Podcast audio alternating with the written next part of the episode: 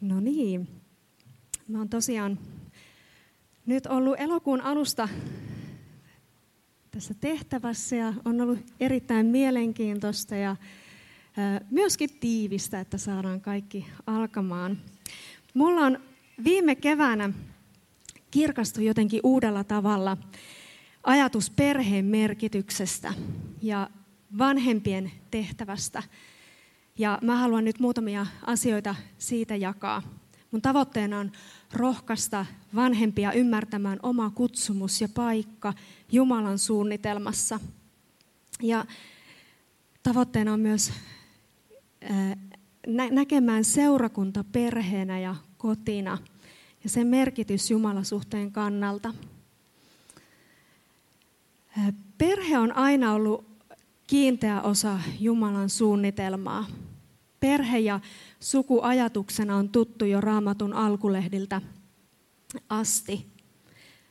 Perhe on Jumalan lahja, paikka, jossa on tarkoitus antaa ja saada rakkautta. Se on semmoinen niin kuin turvapaikka. Raamatussa on sukuluetteloita paljon. Niitä kun lukee, niin miettii, että välillä, että voisikohan näitä hypätä yli, kun ne nimetkin on niin vaikeita. Mutta siinä kerrotaan, että mihin sukuun ja kenelle jokin kuuluu. Oikeastaan aika tärkeä osa siellä. Kaikki kuuluvat osaksi jotain perhettä ja jokainen perhe ja sukupolvi kytkeytyy osaksi Jumalan suunnitelmaa. No se perheen tehtävä on kertoa Jumalan suurta kertomusta eteenpäin sukupolvelta toiselle. Ja käytännön toiminnassa opettaa lapsille, että kuinka Jumalaa seurataan ja palvellaan. Täällä on 5. Mooseksen kirjassa luvussa 6 siellä alussa sanotaan näin, että nämä ovat ne lait, käskyt ja säädökset, jotka Herra, teidän Jumalanne, on käskenyt opettaa teille. Eläkää niiden mukaan siinä maassa, jonka nyt menette ottamaan haltuunne. Teidän lastenne ja teidän lastenne lasten tulee pelätä Herraa, Jumalaanne, ja noudattaa koko elämänne ajan hänen lakejaan ja käskyjään, jotka minä annan teille. Tässäkin on semmoinen jatkumo sukupolvien yli. Mä oon nyt lukenut viime aikoina aikakirjoja paljon ja niissä aikakirjoissa sukupolvet seuraavat toisiaan ja kerrotaan aina, että kun tuli uusi kuningas, että kuka palveli Jumalaa ja ketkä muistivat Jumalan käskyt. Manasse teki sitä, mikä oli väärää Herran silmissä. Tai Joosea teki sitä, mikä oli oikein Herran silmissä. Nyt jos me ajatellaan, että se oli niin kuin monta tuhatta vuotta sitten oli nämä ajat, siitä aina tuli sukupolvi edespäin ja niin kauan aikaa, että ollaan nyt vuodessa 2023. Mä muuten taisin viime viikolla sanoa, että alkaa lukuvuosi 2003-2004 ja mä en tiedä, että kun mä kesällä täytin 40, niin onko tuolla alitajunnassa jotenkin niin kuin semmoista 40 kriisiä, että haluaisin niin kuin 20 vuotta ottaa pois vai oliko se vaan semmoista jännitystä, mutta ollaan nyt kuitenkin vuodessa 2023. Tässä kun siunasin koululaisia uuteen kauteen, niin näin. Mutta meillä on suuri vastuu opettaa seuraava sukupolvi palvelemaan Jumalaa ja toteuttamaan hänen tahtoa täällä maan päällä. Ja jos me ajatellaan tästä 20 tai 30 vuotta eteenpäin, niin nämä meidän lapset ja nuoret, ne on kantamassa vastuuta ja ne on taas opettamassa heistä seuraavaa sukupolvea. Ja miettikää, meillä on ihan valtava vastuu ja myös etuoikeus opettaa meidän lapsia ja meidän nuoria. Me ollaan heistä vastuussa. Ja tämä on musta tosi innostava ajatus. Tämä on upea ajatus. Mun rukoukseni on se, että he ovat niin kuin oppineet tuntemaan Jeesuksen. Ovat juurtuneet Jumalan sanaan ja haluaa tehdä Jumalan tahdon omassa elämässään. Ja ovat osa sitä Jumalan suurta suunnitelmaa sukupolvien ajan. Vanhemmilla on erittäin suuri merkitys perheessä. He viettää eniten aikaa lastensa kanssa ja he ovat niin kuin lasten elämässä hengellisinä johtajina ja esimerkkeinä. Ja se on tärkeää vanhempina ymmärtää tämä ja myöskin isovanhempina ymmärtää tämä. He opettavat lapsia tuntemaan Raamatun kertomuksia, opettaa tuntemaan Jeesuksen. Tärkeää välillä onkin pysähtyä pohtimaan, että mitä mallia lapset saavat meillä kotona rukoilemisesta, Raamatun lukemisesta, seurakuntaelämästä. Mitä esimerkkejä me vanhemmat heille annetaan ja mitä me opetetaan heitä. Mä itse muistan, kun mun mummoni yöpöydällä oli usein Raamattu ja mun vanhempien yöpöydällä oli Raamattu. Ja näin heidän myöskin monesti lukevan sitä. Ja siitä mulle tuli jo varhaisessa vaiheessa selväksi, että semmoiseksi itsestään selväksi asiaksi, että Raamattua luetaan ja se kuuluu osaksi elämää. Se oli hyvä esimerkki. Eli tärkeää on, että Jumalan suuri kertomus menee eteenpäin sukupolvelta toiselle ja se Jumalan suuri kertomus on semmoinen Raamatun punainen lanka. Jumala loi maailman, loi tämän luomakunnan, miehen ja naisen. Jumala sanoi, että se oli hyvä. No ihminen lankesi syntiin ja joutui pois paratiisista. Ja me eletään tässä rikkoutuneessa maailmassa, jossa synti vaikuttaa. Me nähdään se joka puolella meidän elämässä. Mutta Jumala lähetti poikansa Jeesuksen taivaasta sovittamaan synnit omalla kuolemallaan. Ja Jeesus lunasti kuolemassaan kaiken synnin ja rikkonaisuuden. Ja se lunastus koskettaa ihmistä ja hänen suhdetta Jumalaan. Lunastus koskettaa myös perhettä ja perhesuhteita. Niitä, mitä siellä menee rikki, Jumalan lunastus koskettaa myös niitä. Se koskettaa myös luomakuntaa. Ja Jeesus lupaa, että minä olen tullut antamaan teille tulevaisuuden ja toivon. Tässä toivon sanomasta Samuel Tedder hienosti puhui viime viikolla. Viimeisenä on sitten ylösnousemus, eli Jeesus nousi kuolleista. Uusi elämä ja uusi aikakausi alkoi Jeesuksen ylösnousumuksesta ja se, minkä Jumala loi, joka lankesi syntiin, niin tullaan ennalleen asettamaan. Ja me voidaan maistaa jo tätä elämää Jumalan rakkauden yhteydessä. Ja Jeesus tulee palaamaan takaisin, jolloin hän luo uuden taivaan ja uuden maan. Ja se on upea juttu ja tätä me halutaan kertoa eteenpäin. Vanhempien oman esimerkin kautta tosiaan lapset oppivat luottamaan Jumalaan ja lukemaan Raamattua, rukoilemaan, käymään seurakunnassa. Tämä haaste on meille annettu. Ja he näkevät läheltä, että mitä se usko käytännössä on.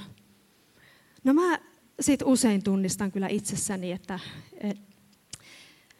äitinä semmoista huonomuuden tunnetta. En onnistu. Oikeastaan voin sanoa, että päivittäin huomaan, että ei nyt taaskaan mennyt ihan putkeen. Mä oon jopa tiennyt, että miten pitäisi toimia, mitä mä en ainakaan voi sanoa, mutta jotkut asiat menee vaan niin tunteisiin, että siitä huolimatta mä toimin vastoin sitä, mitä mä tiedän, että mikä olisi oikein. Ja mä mietin, että Raamatussa on paljon hyviä ohjeita vanhemmille, mutta ne vanhemmat, joista Raamatussa kerrotaan, niin ei hekään todellakaan täydellisiä ollut. Jaakob suosi Joosefia ja piti parempana kuin muita lapsia. Daavid ei saanut millään kuria Absalomille ja niin edelleen. Niin vanhempien ei tarvitse olla täydellisiä. Se on tosi armollista. Se on tärkeää, että lapset näkevät sitä aitoa elämää, myöskin sitä rikkinäisyyttä ja oppii armosta ja anteeksiannosta. Tietenkin on tärkeää, että me pyritään elämään lähellä Jeesusta ja pitämään huolta omasta suhteesta Jeesukseen. Mutta semmoinen turha paine ja niin kuin täydellisyys, niin me saadaan olla armollisia siinä. Ja sitten on tämä arjen kiire. Nyt justiin alkoi koulut ja päiväkodit, harrastukset, tulee Vilma-viestejä, tulee vanhempainiltoja, tulee monenlaisia asioita, mistä pitäisi selviytyä. Voi tuntua, että tämä hengellinen tehtävä voi tuntua tosiaan niin kuin hankalalta. Miten ihmeessä saan tämän tasapainon ja tämän paletin taas niin kuin pyörimään? Mulla on itsellä ollut mielessä Martta ja Maria hyvin, hyvin usein. Ja me voitaisiin lukea sieltä Luukkaan evankeliumista 10. luku ja 40. ja 42. jae. Tuosta. Martalla oli kädet täynnä työtä. Kuulostaa tutulta. On kädet täynnä työtä. Vieraita palvellessaan. Ja siksi hän tuli sanomaan, Herra, etkö lainkaan välitä siitä, että sisareni jättää kaikki työt minun tehtäväkseni. Sano hänelle, että hän auttaisi minua. Mutta Herra vastasi, Martta, Martta, sinä huolehdit ja hätäilet niin monista asioista. Vain yksi on tarpeen. Maria on valinnut hyvän osan, eikä sitä oteta häneltä pois. Mä mietin, että tämä puhuu mulle siitä, että vaikka on monenlaista tehtävää, monenlaista työtä, niin mihin me keskitytään? Jeesus kehotti keskittymään olennaisimpaan. Ensiksi suhde Jumalaan pitää olla kunnossa ja se on ensimmäisenä. Sitten tulee niin kuin muut. Eli heitän tällaisen haasteen, että keskitynkö ytimeen vai kehällisiin asioihin. Ja tätä haastetta mun pitää monesti itsekin miettiä, mihin mä keskityn. Jumala on luvannut pitää huolen. Täällä Matteuksen evankeliumi 6. luku ja 31-34. jae. Kerrotaan sitten tällaisia lohdullisia sanoja. Älkää siis murehtiko, mitä me nyt syömme, tai mitä me juomme, tai mistä me saamme vaatteet. Tätä kaikkea pakanat tavoittelevat. Teidän taivaallinen isänne tietää kyllä, että te tarvitsette kaikkea tätä. Etsikää ennen kaikkea Jumalan valtakuntaa ja hänen vanhurskasta tahtoaan, niin teille annetaan kaikki tämäkin. Älkää siis huolehtiko huomispäivästä, se pitää kyllä itsestään huolen. Kullekin päivälle riittävät sen omat murheet. Eli tärkeää on miettiä omaa tärkeysjärjestystä elämässä ja miten se näkyy arjessa ja ajankäytössä, rahan käytössä. Ensimmäisenä tulee suhde Jumalaan ja sen jälkeen suhde omaan puolisoon. Jos se ei ole, se on erittäin tärkeää huolehtia siitä suhteesta oman puolison kanssa. Siitä rakentuu se kodin ilmapiiri ja se on hirmuisen tärkeää. Sitten suhde lapsiin ja sen jälkeen seurakunta ja muut asiat. No meillä ne rutiinit, me ollaan otettu avuksi rutiinit. Ne on auttaneet meitä pitämään kotona yllä arjessa näitä tärkeitä asioita. Esimerkiksi aamuisin me kohdataan Tanelin kanssa heti, kun herätään ja halataan ja toivotetaan siunattua päivää. Me pyritään yhteinen ateria syömään iltapäivällä, joskin kun lapset kasvavat, niin se alkaa käymään vaikeammaksi ja vaikeammaksi, kun kaikilla on omat menot. Mutta sitten illalla pyritään, me kokoonnutaan semmoiseen pieneen iltahartauteen, missä vähän rukoillaan ja luetaan Raamattua ja siunataan sitten yöunille. Ja sitten ollaan sovittu, että kun ollaan täällä viikonloppuna kotona, niin me käydään Jumalan palveluksesta, me tullaan seurakuntaan ja sitten mitkä on ne muut viikkoon kuuluvat asiat. Eli ne on luonnollisena osana arkea, niistä ei sillä niin kuin keskustella, että tehtäisikö näin vai ei. Ja se on auttanut. No vaikka vanhemmat viettää aikaa lasten kanssa ylivoimaisesti eniten seurakunnan vastuunkantajiin verrattuna, niin myös seurakuntaperhe on kaiken ikäisille ehdottoman tärkeä. Ja Tavoitteena onkin, että seurakunta ja perhe tekevät yhteistyötä lasten hengellisessä kasvatuksessa.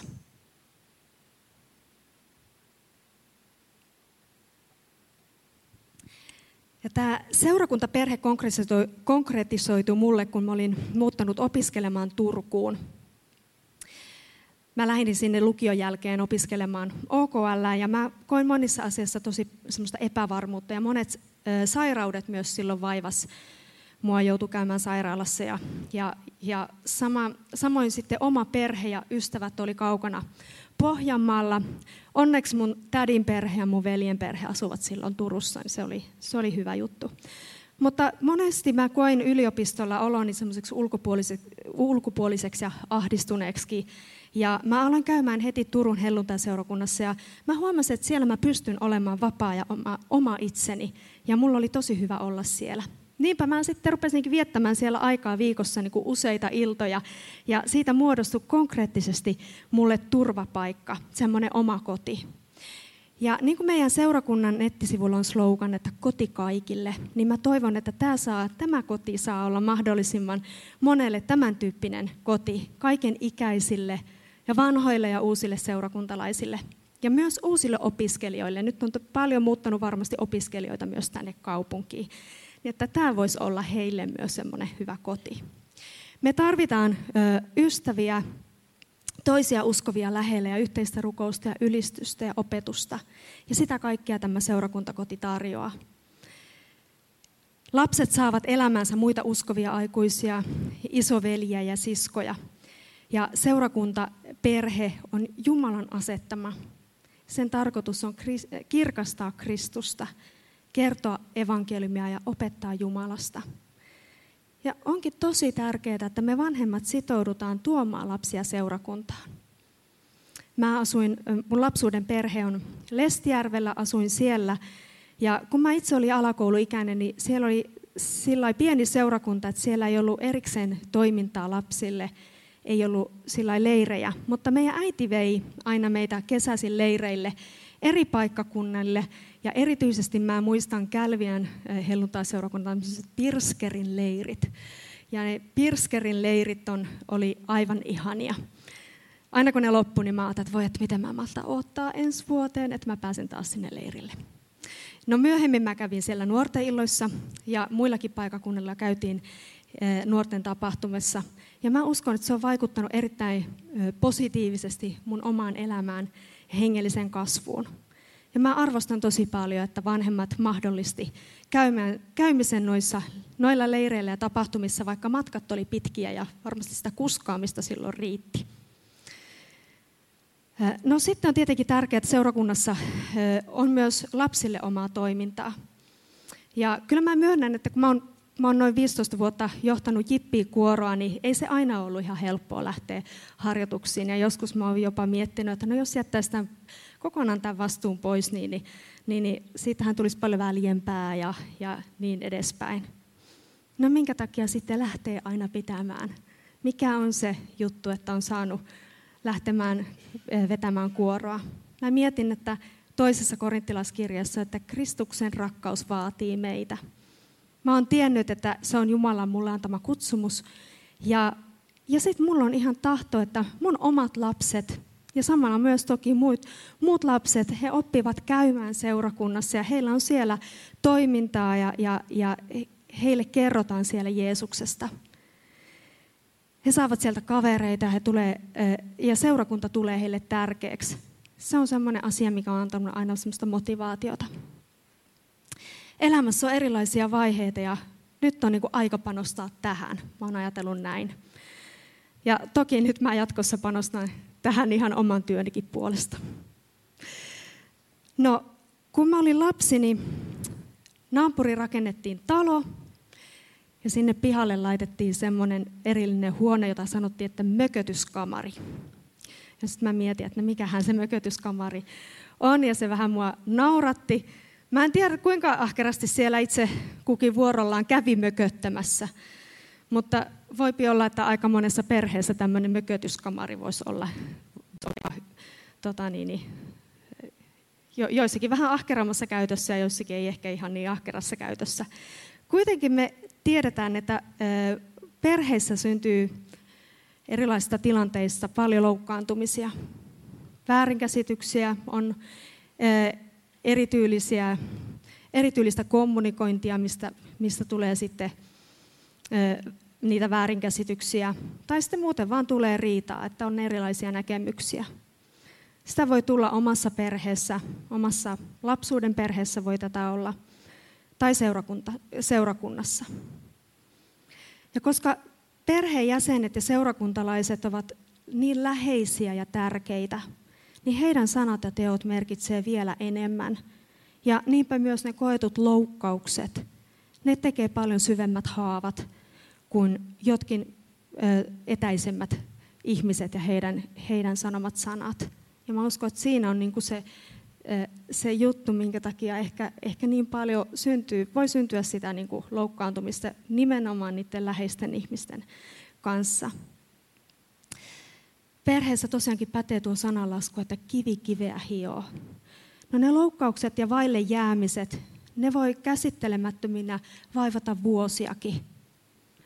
Ja koska me vanhemmatkaan ei tosiaankaan olla täydellisiä, niin lapsena voi kokea asioita, joista on jäänyt haavoja. Esimerkiksi hylkäämiskokemukset tai semmoinen tunne on voinut olla lapsena, että mä en ole tärkeä tai mä en ole rakastettu. Ja ne saattavat vaikuttaa myöhemmin erilaisissa ihmissuhteissa, omassa avioliitossa, siinä miten käyttäytyy ja miten käsittelee asioita ja siinä perheen yhteiselossa. Myöskin seurakuntaperheessä koettujen kipeiden asioiden seurauksena seurakunnan jäsen saattaa jättää oman palvelutehtävänsä ja jopa jäädä sivuun koko seurakunnasta, jos niitä asioita ei ole päästy käsittelemään. Ja se tunnetaakka jostain tilanteesta, se loukkaus voi olla niin iso säkki kannettavaksi selässä, että se koetaan niin kuin liian isona. Musta ei ole tähän. Mä luin jokin aika sitten Saara Kinnusen kirjan Sovintoon elämän kanssa. Ja mieleen tuli ajatus, että on tärkeää päästä myös sovintoon perheen kanssa. Sovintoon oman lapsuuden perheen kanssa, omien vanhempien kanssa. Sovintoon sen oman perheen kanssa, jossa nyt elää. Sovintoon oman puolison kanssa. Ja sovintoon oman seurakuntaperheen kanssa. On tärkeää tunnistaa ja tunnustaa niitä kipeitä ja mua haavoittaneita asioita. Käsitellä asiat ja käsitellä niitä Jeesuksen kanssa rukouksessa myös. Sen jälkeen anteeksiantoprosessin kautta antaa anteeksi Jumalan avulla ja päästä sovintoon. Ja se, että mitä se sovintoon pääseminen tarkoittaa, niin mä ajattelen, että elämässä tapahtuneiden asioiden kanssa tarkoittaa sitä, että tietää ja tunnistaa kyllä ne ikävät asiat. Eihän ne niin kuin häviä minnekään. Ne on jäänyt sinne siihen oman elämän historiaan. Mutta tunnistaa myös, että ne ovat osa mun elämän historiaa ja ne ei enää satuta ja nostaa semmoisia voimakkaita vihan ja katkeruuden tunteita, vaan niistä asioista saa olla vapaa. Ja ne ikävät asiat ei enää niin kuin tarvi ohjata tulevaisuutta ja tulevaisuuden ratkaisuja. Tavallaan niin kuin katkaisee ne siteet, ne semmoiset ikävät siteet sinne. Se tunnesäkki, loukkaantumisen säkki on liian iso kannettavaksi, eikä sitä ole tarkoitettu kantaa omassa selässä. Mä puhuin äsken siitä lunastuksesta, miten Jeesus tuli ja kantoi ristillä aivan kaikki meidän synnit ja rikkomukset. Ja Jeesus on sovittanut myös nämä asiat ristillä. Ja ristille saa heittää kaiken sen pahan olon ja pyytää Jeesusta apuun. Muuta vaihtoehtoa mä en ainakaan näe. Jeesus tekee työtä Pyhän Hengen kautta ihan syvimmässä sydämen sopukassa ja parantaa niitä haavoja, ettei katkeruus pääse estämään vapautta Jeesuksessa. Ettei pääse estämään Jumalan tahdon tapahtumista omassa elämässä tai seurakuntaelämässä. Hän antaa vapauden ja semmoisen yliluonnollisen rauhan ja hänen avullaan pääsee sovintoon. Näin perheen ja seurakuntaperheen ydintehtävä toteutuu ja evankeliumi menee eteenpäin sukupolvelta sukupolvelle ja ympäröivään yhteiskuntaan myöskin. Ja perheessä voi vallita sellainen ilo, rauha, ystävällisyys, lempeys, vapaus, anteeksianto ja rakkaus. Ja jotenkin tuli hengen hedelmä näistä mieleen. Aamen.